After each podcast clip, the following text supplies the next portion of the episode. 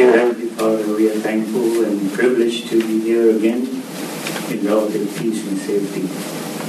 You've given us another opportunity to study your word, to delve into the mysteries and the blessings of knowing you better and your wonderful grace.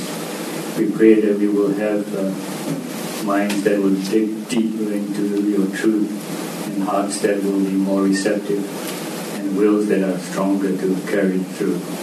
Be with uh, Dick Tonstad as he leads out that your spirit may speak to him for Jesus' sake. Amen. Thank you. well, uh, our topic is still the Sabbath, and uh, uh, I have uh, called this one Sabbath and the Revealer. And the text here is the Gospel of John. And since we will not cover everything, we won't, we'll, we'll hardly get to the topic of the Sabbath in the Gospel of John today. I have put, uh, uh, this is the first of at least two or three uh, uh, discussions on the Sabbath in the Gospel of John. I think the Gospel of John is the is the most important Sabbath text in in uh, in all of the Bible. Uh, and that would be true even even by a quantitative measure, because there is more discussion about the Sabbath in the Gospel of John than just about or than anywhere else. Uh, two of the chapters are are dedicated to what Jesus did on the Sabbath. Now, let's just position ourselves. I was a little uh, in doubt should we do this or shouldn't we, but I think we have to do it because we will not know the type of environment into which we are looking or to which we are speaking unless we uh, discuss a little of what has happened. Uh, our understanding of the Gospel of John in the past century or so. Here is a statement from Rudolf Bultmann.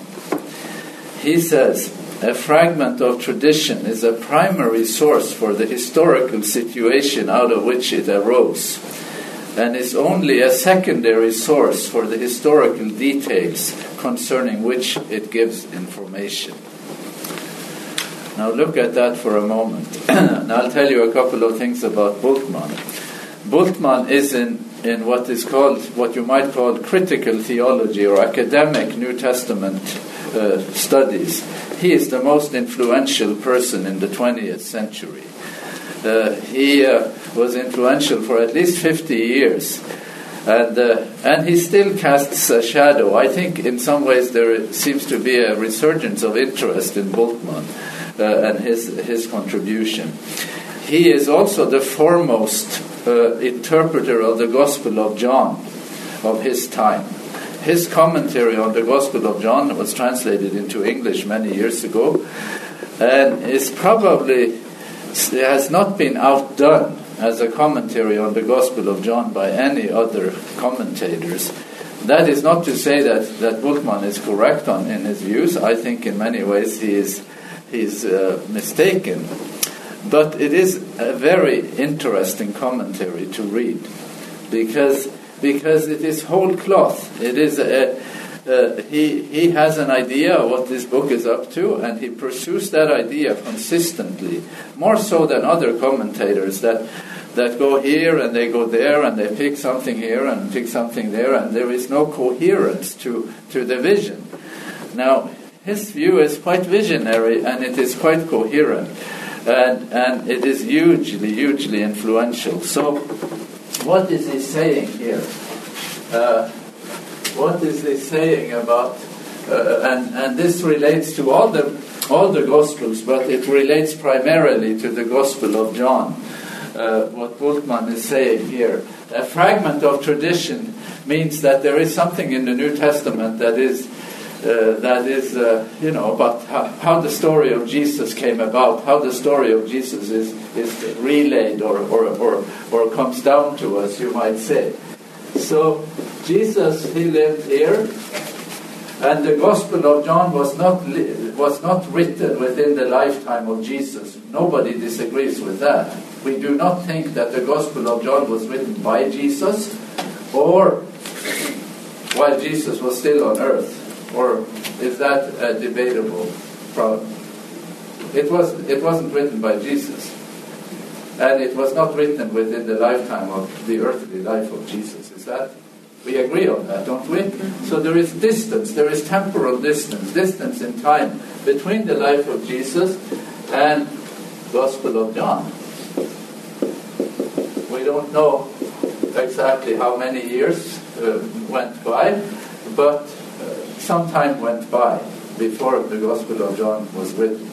So, what is Bultmann saying there? Let's hear uh, uh, from the audience what you hear him say, or what what kind of of uh, what's the what's the idea here? What is he saying? What do you hear him say? Chris? That he's saying that uh, it's valid. It's a primary source for the situation, what the background sociology was, the geography, but that it's only a partial source for individual events or particular details. Mm-hmm. We can specify maybe that, that, that's, that's in the right direction. So let's put something else in here. We will put believing in Jesus or believers in Jesus. That that is, you know, Jesus had his earthly life, and then after his earthly life, people, even within the lifetime of Jesus, the people started believing in him. And then that went on. So people continue, you know, there were, there was, there emerged uh, groups of believers in Jesus after the lifetime of Jesus. And then, and then at some point here is the Gospel of John. Now, what is Bultmann saying? He is saying that the Gospel of John and the other Gospels is a primary witness to what happened here, and only a secondary witness to what happened to what happened here. You see, it's kind of first hand. You get a front seat to what happened in the post Jesus era, but you only get to know what happened in the post in the in the Jesus era secondarily. That's a hugely influential view. It means that Jesus is in some ways lost to view in a primary sense.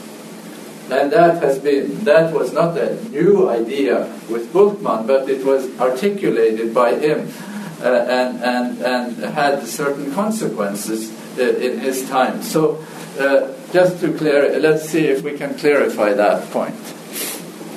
I'm not suggesting I clarify. I guess my question is: so what he is saying that the writer of the Gospel of John is not the John who was the disciple who had first-hand knowledge of Jesus. Well, he he might be saying that. That might be what he is saying. That that. Uh, uh, because so so you you could say well there is in the Gospel of John a close connection to the life of Jesus and and so uh, and would Bultmann doubt that? In some ways, he would. So, so we'll, we'll just see see what he says first. That that he prioritizes that the story in the Gospel of John, in some ways, is a reflection of, of, of belief in Jesus, whether or not that belief is really related to what happened, what, what actually happened, what, what, what did Jesus do, you know? Did he, did he raise Lazarus?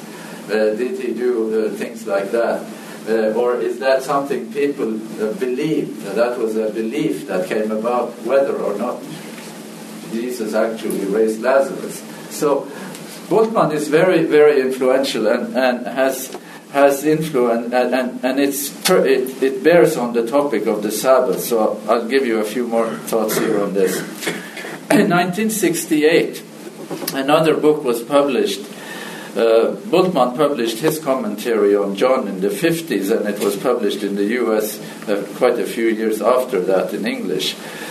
But this person, he taught at Union Theological Seminary. His name is uh, J. Louis Martyn, and he is uh, still alive. And he is a very clever person. I have uh, I have enjoyed his book. This one is called History and Theology in the Fourth Gospel and is probably next to Bultmann the most influential book on the Gospel of John in the, in the, late, uh, in the last 50 years or so. Uh, among a certain type of reader, among certain people who, who have an appetite for sort of academic and, and, and somewhat critical uh, views of uh, sort of uh, examining the text of the Bible uh, from, from the ground up, you might say. And he is influenced by Bultmann. Everybody in his generation uh, had been influenced by Bultmann. He taught at, at Union Theological Seminary, and he has also written a wonderful commentary on Galatians. I think his, his commentary on Galatians has a lot to offer, actually, uh, maybe more so than this book, because this book poses a huge challenge to the kind of interpretation of the Sabbath that I would like to pursue in our, in our context. So, what is uh, Martyn saying? He's saying, he's basically taking, taking the same paradigm and saying that when you read the Gospel of John, you read about Jesus in the Gospel of John, but you don't read about Jesus only. You read, you read about Jesus, and then you read about what happened in the early days of groups who believed in Jesus. And that's inside the text. It is not, uh, it, it is not, it, it, it's, there is a, there, there, are, there is the Gospel of John, and he calls it a two-level drama, where one level is what happened in the lifetime of Jesus, to Jesus, and the other level in the drama is what happened inside that early group of people, the early community of believers in Jesus, you might say.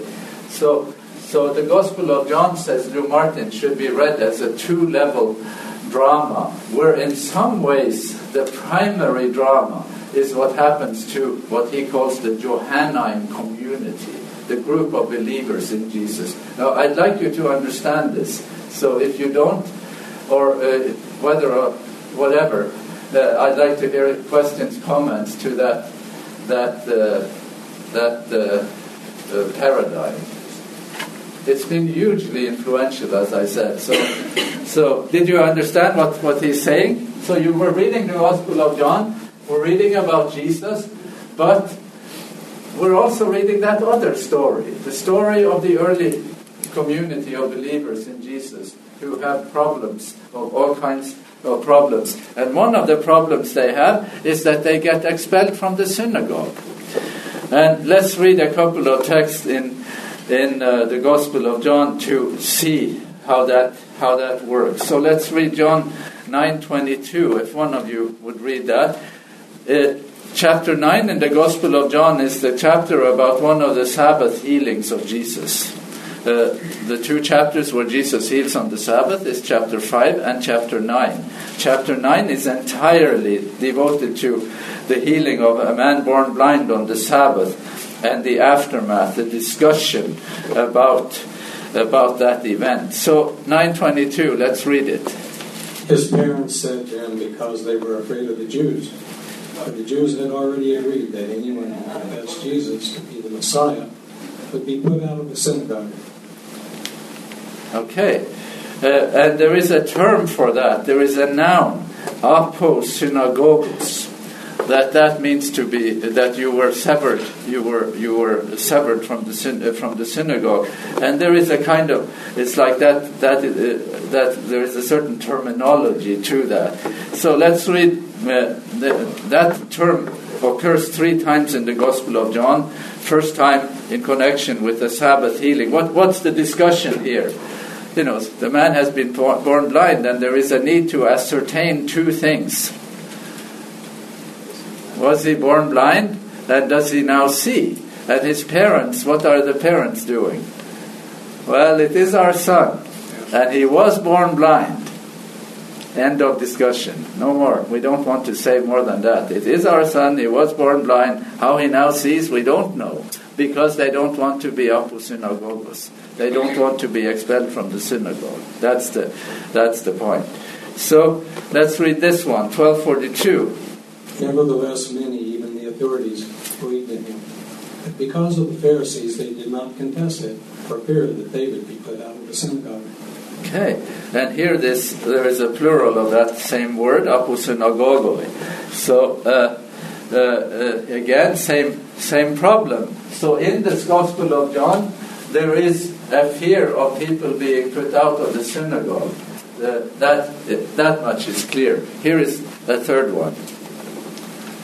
They will put you out of the synagogue. Indeed, an hour is coming when those who kill you will think that by doing so they were offering worship to God. So same word, aposynagogos, and, and that word and that concept and that sort of turn of events within the Gospel of John is the key argument, is the central argument in Blue Martyn's book, History and Theology in the Fourth Gospel, because he says it is inconceivable. He thinks it is quite inconceivable that there would be a sort of formal agreement to exclude people from the synagogue within the lifetime of Jesus. That is something that could have happened only later, only maybe post. He thinks it happens after, after AD 70, after the fall of Jerusalem, after the, Jerusalem has been destroyed, and and. Uh, and the center of influence, the center of Jewish religion now is no longer uh, is no longer the temple in Jerusalem. The center of Jewish religion is what? The synagogue. The synagogue is more important. Belonging to the synagogue is very important. And getting excluded from the synagogue is a terrible thing. So, so the, the proposition here is that the Gospel of John, we all agree, nobody disagrees with that, talks about being excluded from the synagogue. But what we are really seeing is what happened here as believers in Jesus, as Jewish believers in Jesus profess faith in Jesus, the synagogue retaliates, the synagogue reacts uh, here in this post AD era, uh, post AD 70 era, and they exclude the, those people from the synagogue. See, see what he's saying there? Yes, question. Why is it a problem for these writers to um, allow that situation to occur in AD 29? Why does it have to be AD 70? Why is it a problem? Why couldn't it have happened within the lifetime of Jesus? Well, that is a good question. You know, couldn't it have happened? One of the reasons why they have, uh, uh, why they say so, I, will get to a couple of, a couple of specifics there. But one of the reasons has to do with the term aposynagogon that that seems to be a word that needed some time to come into being. That the terminology itself suggests a sort of sort of a, a, timeline. It, it could not have happened that soon that you would have created such a word, you know, the word aposynagogos, that you would have said it in some other way, that you could be excluded from the synagogue. Let's look at a couple of things. The question then here is, uh, and that is your question, that is Daniel's question. Did this happen in the lifetime of Jesus or after the fall of Jerusalem? So, so uh, is it a is it a concern within this period, or is it is it a primary primary uh, part of the part of the original story? Yes. It couldn't it have happened? They just made up a word for it, like John made up this word for something that actually was happening seventy years after it happened. That is so, a possibility that you could have that that it that the reality happened in the lifetime of Jesus, but the terminology is something that came later. That is a possibility. I think it's called a retronym, so you a word in the future, something that happened in the past. That, that, that is a possibility.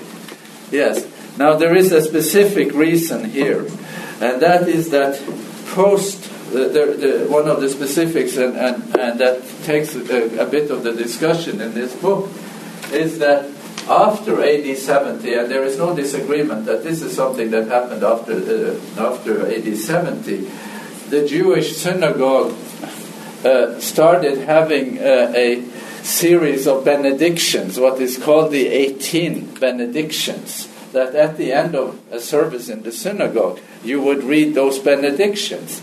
And one of those benedictions, I think it's the 12th, or maybe it's the 18th. Now I got confused. But one of them is called the Birkat Haminim. That is, Birkat is blessing, but Birkat can mean blessing and curse. The word for blessing can also mean curse. It depends on what you're saying, what the content of the blessing is. The Birkat Haminim is a bless is a curse on people who who who are in some ways unorthodox. And Lou Martyn thinks that this Birkat Haminim is actually what you're seeing behind the, the exclusion from the synagogue, the aposynagogos.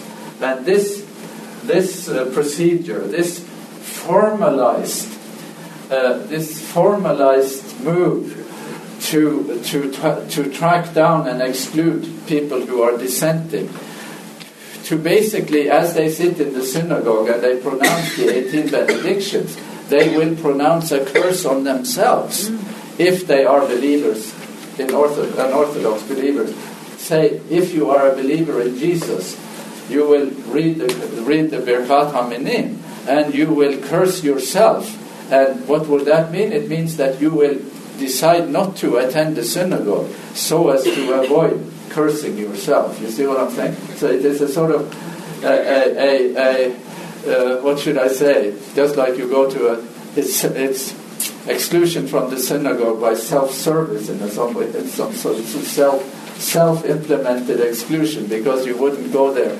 You wouldn't go to church and read and have a blessing uh, by which you curse yourself, wouldn't you? I mean, you would decide rather not, better not go there because this is not, you know, I can't do it that way. Anyway, I'll try to make this a little clearer later. I just wanted to to expose you to these thoughts. Now, one other thought then that has been very influential and that we will we will critique is the thought that has been articulated by many students of the Gospel of John. The Gospel of John is different from the other four Gospels. It has certain terminology that's different, it has a certain ambience that's different. And so many readers, many scholars, including Wayne Meeks, who has taught at Yale for many years, uh, thinks that the Gospel of John is a sectarian document. You must understand it a, as a as a book that evolved or that originated in a quite sectarian context. Uh, that in some ways is a document where the where you see people speaking not outside to the world out there, but inside to the world in here. That you are basically trying to to uh, you're talking within the community, you might say. So there is this notion that there was a Johannine community, and that this Johannine community has a sectarian bent. That is that is very central to the to uh, uh, academic thinking about the Gospel of John. Now, could you say that there could be a Johannine community of sorts reading the New Testament? Well, you read the letters, uh, the, the epistles, First John, Second John, Third John, and that seems to fit a, a, a, somebody speaking to a familiar, to a certain group. Those are letters speaking to a to a group that seems seems defined by certain issues, certain things. But maybe lumping the Gospel of John with the letters is a problem. Maybe that isn't such a good idea. Maybe they're quite different. Anyway, the tendency of scholars who take that view that there is sectarianism here, they tend to put put all of these writings attributed to John uh, in the same in the same uh, uh, bag. Here is a statement from Wayne Meeks in, a, in his influential article. Uh, the Gospel is a book for insiders for if one already belonged to the Johannine community, then we may presume that the manifold bits of tradition that we have taken, that have taken distinctive form in the Johannine circle, would be familiar. The cross references in the book, so frequently anachronistic within the fictional sequence of events, Anyway, I don't want to read the whole thing. You can read it yourself because it is uh, it's the beginning of the statement that that I just wanted to to highlight. A book for insiders, a book for people already in the know. Certain terminology that would be recognizable only to people who know it from before, and so on. It wasn't intended to be read by you and me it was intended to be read by those people who already belong to the Johannine community. We are readers of the Gospel of John by accident, not by intention. Any questions or comments here? Question here or comment? Yeah, much of this could be said about Paul also, Pauline. Well, much of it could be said about Paul, but if you say it about Paul, it would have some merit because Paul did write letters to define communities. The question is is the gospel is the gospel in the same genre as the, as the letters of Paul or the, as the gospel does the gospel assume a wider readership than say the letters of Paul of course, the letters of Paul, we read them and we benefit from them, but the letters of Paul were addressed to specific communities, to specific groups, to the church in Rome, to the church in, in, in Corinth, and so on. It, it doesn't sound like these theologians really believe that God had anything to do with it. It doesn't sound like they believe God had anything to do with it. Well, there might be a, a, a deficit of belief there, but but let's just, uh, uh, I, I, I, am not assessing their, their belief uh, or, or the, their uh, belief, faith commitment at this point. I'm just mentioning this because it has been so influential and because it bears on the subject that we will eventually come to, the subject of the Sabbath and, and the type of the type of discussion you will have to have at some point with others who believe otherwise than, than you and I may do. I would strongly disagree with Meeks that it's a book for insiders because the Gospel of John speaks most clearly about the divinity of Christ of any of the Gospels. The Word was made flesh and the Word was God. You know, it says that several times throughout the book, make it very clear. Yeah, but he would not agree that that certifies it as a book for outsiders. He would say that this is very much a this would very much fit his criterion that this is a book affirming uh, beliefs of the Johannine community, and they do believe in the divinity of Jesus, or they believe in what he calls a man from heaven. The man from heaven in, jo- in Johannine sectarianism is, is his article. Let's move on a little here. Now, there is some some uh, uh, uh, some sort of of uh, what should I say? Some hints of something here inside uh, on the text in the Gospel of John. There is the world, and there is somebody who is not of the world. Let's read these texts in John 14. It is most conspicuous, maybe in in in, in John 14. So we'll read uh, 14. 18 to 21. Let's have that read from the audience. Jesus is speaking here. This is the farewell address of Jesus, which begins maybe John 13 or so, or the, the, the session there begins in John 13, and then goes all the way through till the end of chapter 17. So we have three, four, four chapters where, where there is a, a, a sort of farewell scene in the Gospel of John. Here is Jesus talking. Let's hear it. I will not leave you orphaned. I will come to you. In a little while, the world will no longer see me, but you will see me because I live. You also will live. On that day, you will know that I am in my Father, and you in me, and I in you. They who have my commandments and keep them are those who love me. And those who love me will be loved by my Father, and I will love them and reveal myself to them. So there is here uh, two, two uh, entities described, right? What are the two entities? There is a, the big entity is what? The world. The world. In a little while, the world will no longer see me. That's the big entity. But you will see me. Right? Doesn't it say that? The world will no longer see me, but you will see me. So there is a distinction between the world and some other group that isn't the world. And then in the end, I will love them and reveal myself to them. There is a certain, certain sequestering, a privilege, privileging of, of that other group, you might say. So there is a response here in the text in the Gospel of John, 14:22. Let's read that. Judas, not Iscariot, said to him, Lord, how is it that you will reveal yourself to us and not to the world? So, so you have a response from within the text. You know, that was strange. Why would you reveal yourself to us and not to the world? So this would be one text that some people will read as support for Johannine sectarianism, for Johannine, for a sort of sequestration, separation, you might say, uh, that in some ways, ways supports that. Now others will say, not so. This is just one more disciple who misunderstands what Jesus is saying. Because as you read on in the text, Jesus continues talking, and there is there is only only sort of weak links. Jesus talks, what they understand is clearly not exactly what he was talking about.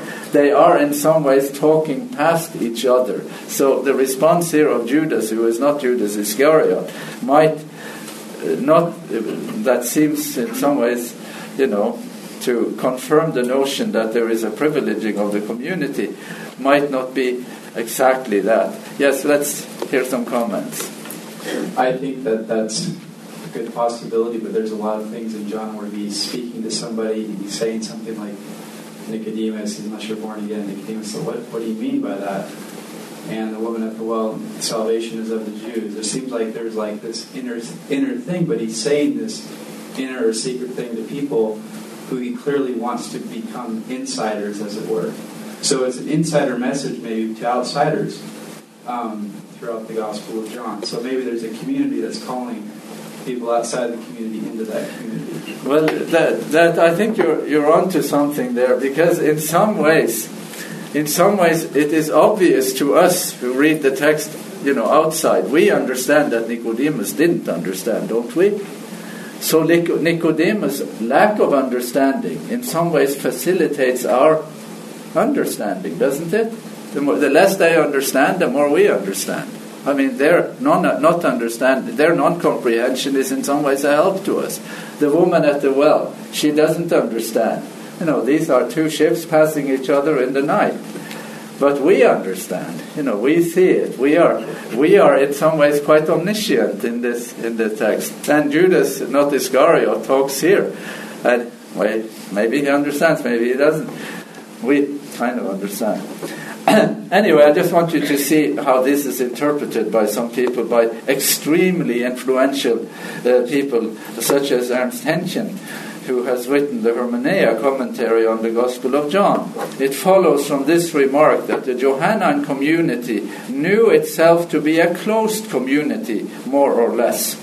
It is not informed by the conscious this is not my mistake. That's what it says here. Shouldn't it say consciousness? It is not informed by the consciousness that it. But the text, in, even in the Hermeneia series, says it is not informed by the conscious. That doesn't seem like a mistake. Would you agree it is a mistake? By the consciousness that it ought to evangelize the world. Rather, its mission has internal limitations. What is he saying? He's saying this is a statement that proves that this community is turned in on itself and is not open and transparent toward the world. That's how Haenchen, who is one leading interpreter, sees, sees it. Now, here is a different way of looking at those things. this is taking us to more, more closer to our time. I picked up this book in, in Spokane. and We were visiting relatives in Spokane many years ago, I think in 1990 or so. And here is this book in a bookstore by John A.T. Robinson called The Priority of John. I should have brought it. It was published posthumously after he died. But he was one of the great uh, John scholars of his uh, generation, and John Robinson has also written a very influential book on the dating of the books of the New Testament. Has any of you read read that book? It's time to do a little more reading. the, the dating of the New Testament by John Robinson is uh, he he takes he's quite a liberal theologian. He's the person who wrote the book Honest to God, that was seen as a sort of uh, a, a, a statement on liberal theology of its time. But his view of the dating of the books of the New Testament is very conservative. He thinks all the books of the New Testament actually uh, may have been written before AD 70. Very few people believe that. He's probably wrong in believing what he believes, but, but you know, I'm just saying that to, to illustrate uh, uh, or as, a, as a, an example. Now, what does he say? The priority of John. Over against what? As compared to what? The priority of John. In what sense? What is he meaning by that? The priority of John. It was quite a quite a bold statement in its time when this book was published. So what any any thoughts on that? Which which of the Gospels in the New Testament should have priority? Which is the, the, the primary Gospel? It's not the Gospel of John, it is the Gospel of Mark. So he is saying, when he says the priority of John, he is saying, well, here is something for you to think about. The Gospel of Mark is not the Gospel that ought to be seen as the one that has priority when you want to reconstruct the life of Jesus.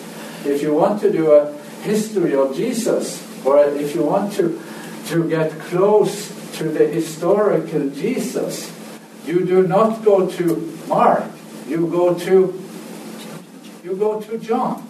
He is challenging the thesis of Markan priority. He's challenging the thesis of the priority of the Gospel of Mark. So you and I would not have known that because we would not be familiar with this kind of terminology and these these uh, skirmishes. But John Robinson, it, it used to be seen that yes, even the Gospel of Mark even the Gospel of Mark may in some ways have been tainted by whatever happened here, so as to blur what happened here. But it is the best you have. You know, better than Matthew, better than Luke, and much, much better than John, who is sort of way too late, way too too distant, and way too esoteric in its in its way of talking. Well, all of that is challenged by John Robinson, who is saying if you really want to get serious about the historical Jesus, now the book to go to the go-to book then is the Gospel of John. That's the most complete. You read Mark, there is one and a half years of Jesus' life in John and in Mark. That's all there is. And and in John, if you get to John, they go to Jerusalem, they go back, they go to Jerusalem, they go back. Three years, the full you know, three years of Jesus' public ministry only in John, and so on. So, so that's one one uh, sort of shift in in, in the trend on, on the Gospel of John. Did we see a hand here? Comment on that? Okay, let's move on. Now, here, let's read a text then. Let's just try out, try out these thoughts.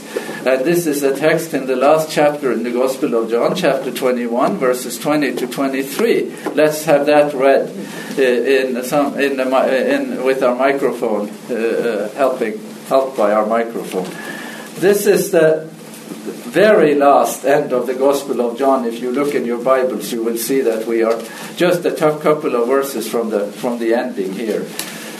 Peter turned and saw the disciple whom Jesus loved following them.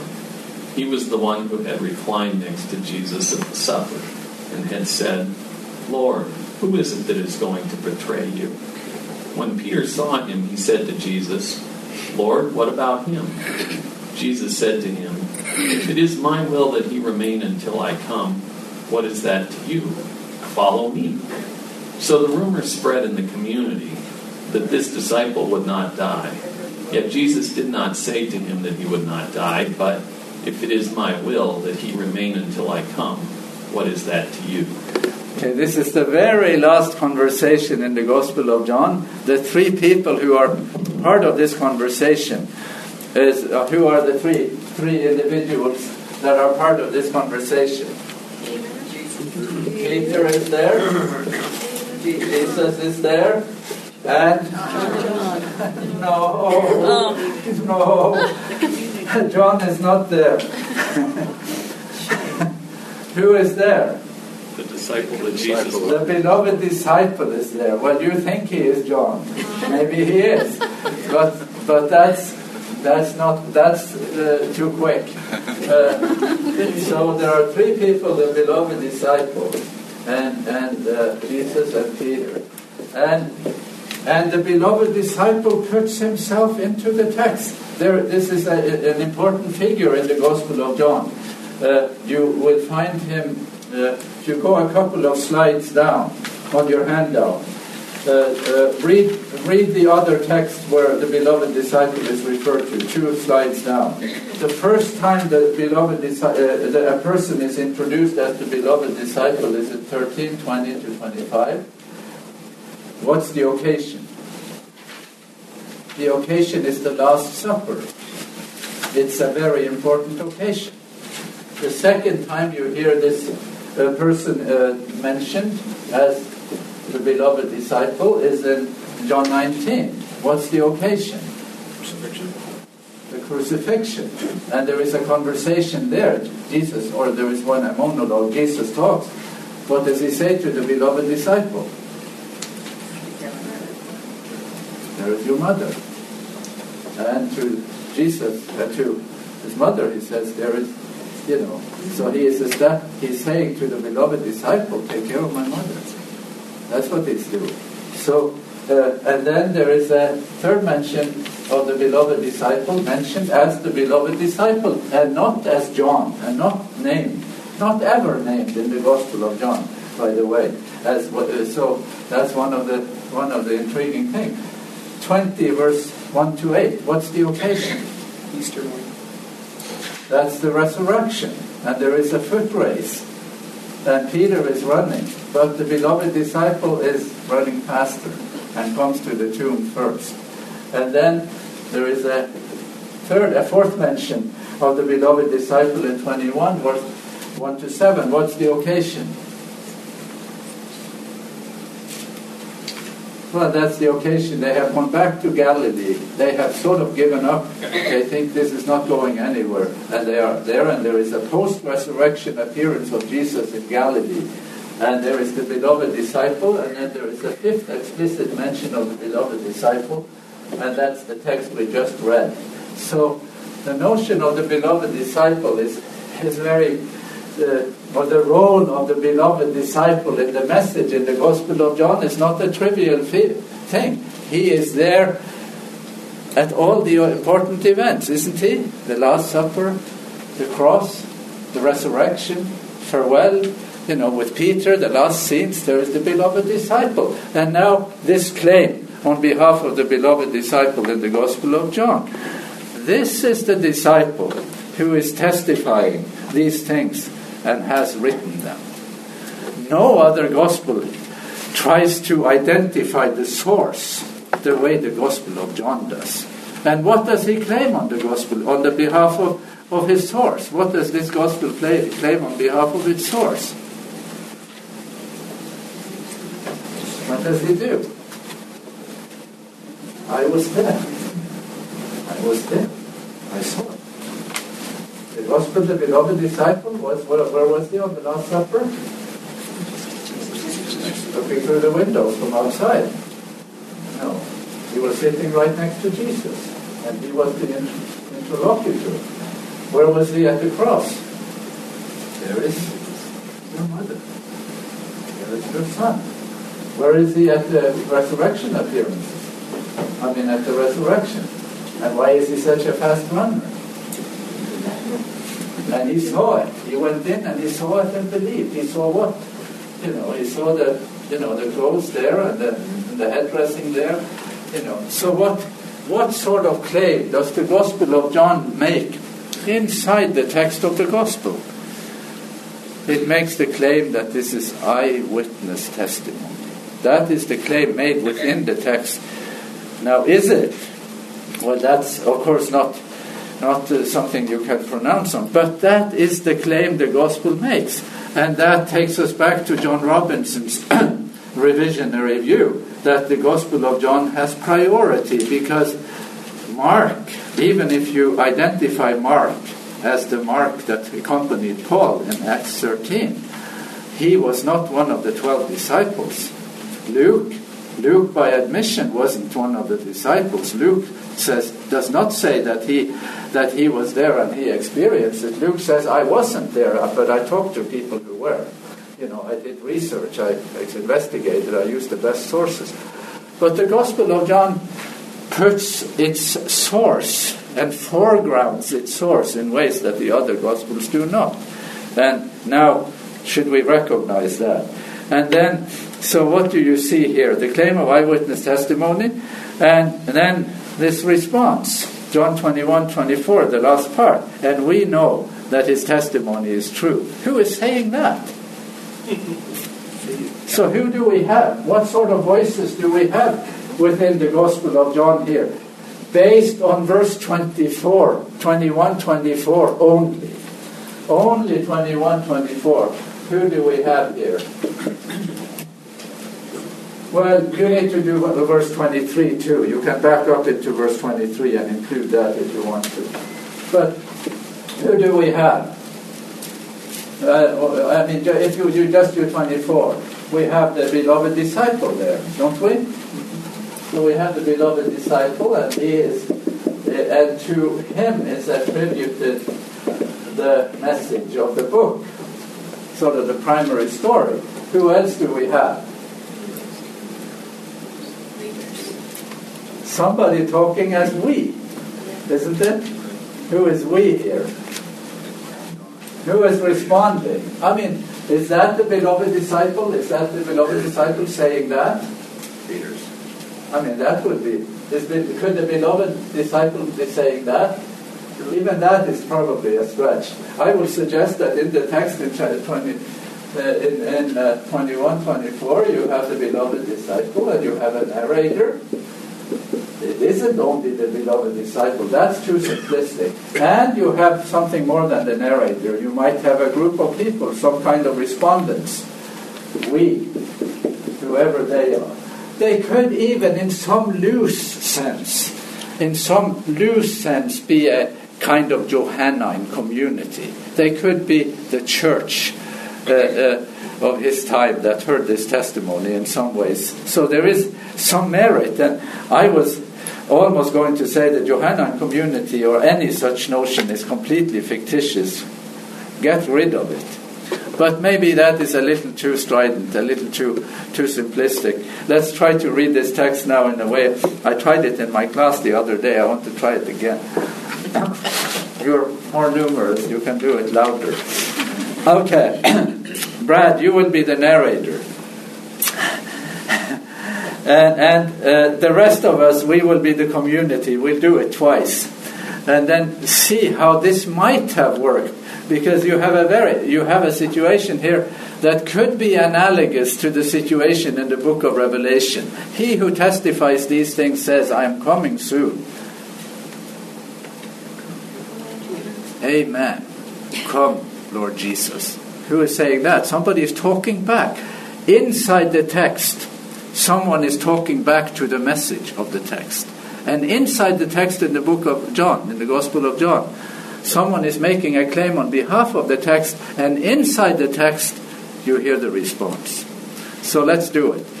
Uh, uh, Brad will uh, read uh, the first part of 21 24, and we will just, just try this. This is the disciple who is testifying to these things and has written them. And we know that his testimony is true. Do it a little louder because it's more fun if it's a little louder. So let's do it again, one more time. Never again. this is the disciple who is testifying to these things and has written them. And we know that his testimony is true. Interesting. See it that way because there is a response, there is a claim inside the text. Somebody speaking here who is we. Now, let's move on challenging these entrenched views of the Gospel of John. Here is one person who, who is worth listening to James Charlesworth, or John Charlesworth. Is John, John or James? J.H. Charlesworth. He, is, he used to teach at uh, Claremont, but he is now teaching at Princeton uh, Theological Seminary. He is one of the foremost experts of our time on, on the Dead Sea Scrolls he has written extensively on the Dead Sea Scrolls and the importance of the Dead Sea Scrolls. And he is probably the foremost expert on what is called the Old Testament pseudepigrapha. Those are the texts, uh, those are old texts, texts older than the, than the Gospels, who did not make it into the biblical canon. The book of Enoch, First Enoch, is a, belongs in the Old Testament pseudepigrapha. And Charlesworth a, has edited the most up to date edition of the Old Testament pseudepigrapha. Two big volumes have been edited by J.H. Charlesworth. He's a very good scholar. I have met him a couple of times, and I wanted to. I, uh, he gave a presentation at Society of Biblical Literature a couple of years ago that I really wanted, and I asked him if he could share it with me. He said he would publish it, but he still hasn't published it, and I'm very very disappointed. he, gave, he talked again this year, last year in, in San Francisco, and he is very, very adamant on this point. He says that archaeological, I'm not quoting here, these are my words, that archaeological discoveries in Jerusalem and beyond provide evidence in support of the notion that the Gospel of John is a reliable witness. There is a precision, there is a knowledge of detail in the Gospel of John. There is at least claims you go to the Gospel of John, chapter 5, and there is Jesus' first Sabbath healing in the Gospel of John. There was in, the, in, in Jerusalem a place called what? Well, there was a gate called the Sheep Gate, and there was a pool called the Pool of Beth, Bethzatha. Not just a gate, but a sheep gate. Not just a pool, but the Bethzatha pool. And there were some colonnades there, some rows of uh, columns, you know, how many? Five columns. Five colonnades. Very specific. J.H. Charlesworth says, you know, all this stuff about the Gospel of John being remote from its subject, its primary subject, is baloney. That this is a gospel that ventures forth on detail in ways that no other gospel does, and he is very, very uh, adamant about this. It would be interesting to invite him to come here and talk once. That would would be a good good thing to do because he is very much involved now in archaeological projects in, in Israel and in, in Jerusalem and has himself participated in some of the excavations they have done at the pool of Esata. He can show you the pictures. It's very fascinating, extremely fascinating. So, so here again, then, then uh, the distance, the distance between the book and what could very well be its primary subject is now shrinking. There is less distance now. Maybe this, whatever happens here, isn't quite as, uh, as influential, isn't quite as big a, a, deal within the text of the Gospel of John. Do you follow what I'm saying? You know, we've done this the hard way. It has to be done the hard way. You know, it's good for us to do it the hard way, I think, to kind of orient ourselves and then see, to have our whatever, even if it comes back to, oh, that's what I always believe. Well, maybe you can believe it with some, you know, for better reasons, uh, even if it's nothing changed it seems that there are a number of things in the Gospels that you would not want in there if you were trying to support the early community. I mean, the disciples always appear so dull and doubting, and I don't even recall which Gospel it is that on the resurrection, some of them doubted. You know, why would you put that in if you're trying to? Um, well, that's that's that's a good a good point. I think it's a it's a valid point. Now, now, Bultmann, what would he say? He would say that our writer is a very good writer and he knows how to make it interesting and stuff like that. There is always a, a way to, to even account for some of those things. Now, let's look at some other texts here in the time that remains. Let's read now quickly. Let's do this quickly. 10 16. Jesus talking. And I have other sheep that do not belong to this fold I must bring them also, and they will listen to my voice. So there will be one flock and one shepherd. So this is our primary subject, Jesus, and what does he do? Is he turned inward or is he turned outward? Is he turned outward? His other sheep. And he wants to reach those other sheep too. Let's read 50, uh, let's continue there, Michael. 1151, 52.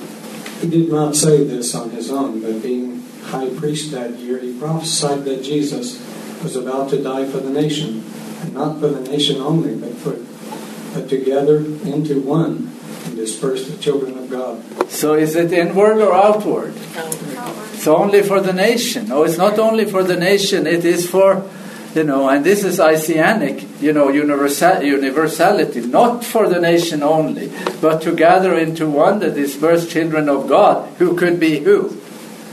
That could be to whom it may concern. Couldn't it be just, just about anyone? Let's read uh, from uh, uh several verses from John 17. I am not asking you to take them out of the world, but I ask you to protect them from the evil one. So the Johannine community sequestered from the world? not in the prayer of Jesus. I am not asking you to take them out of the world. That, that even there is a self consciousness of not, you know, you be in the world but not of the world. You know, something to think about for all our, our religious communities here. 17, verse 18. As you have sent me into the world, so I have sent them into. So you're not just in the world, sort of in in in in a sort of haphazard way, but you are in the world as someone sent into the world. That's you know there is a mission in the world, as it were. Uh, 17, 20 to 21. I ask not only on behalf of these, but also on behalf of those who will believe in me through their word that they may all be one. As you, Father, are in me and I am, am in you, may they also be in us, so that the world may believe that you have sent me. This is not inreach, this is outreach, isn't it? Very conspicuous outreach. And here, uh, uh, one more, uh, 20, 20 to 21. After he said this, he showed them his hands and his side. Then the disciples rejoiced when they saw the Lord. Jesus said to them again, Peace be with you. As the Father has sent me, so I send you. Amazing, amazing, consistent, and it isn't, you know, sectarian language, is it? Is it? It is. It is outreach language.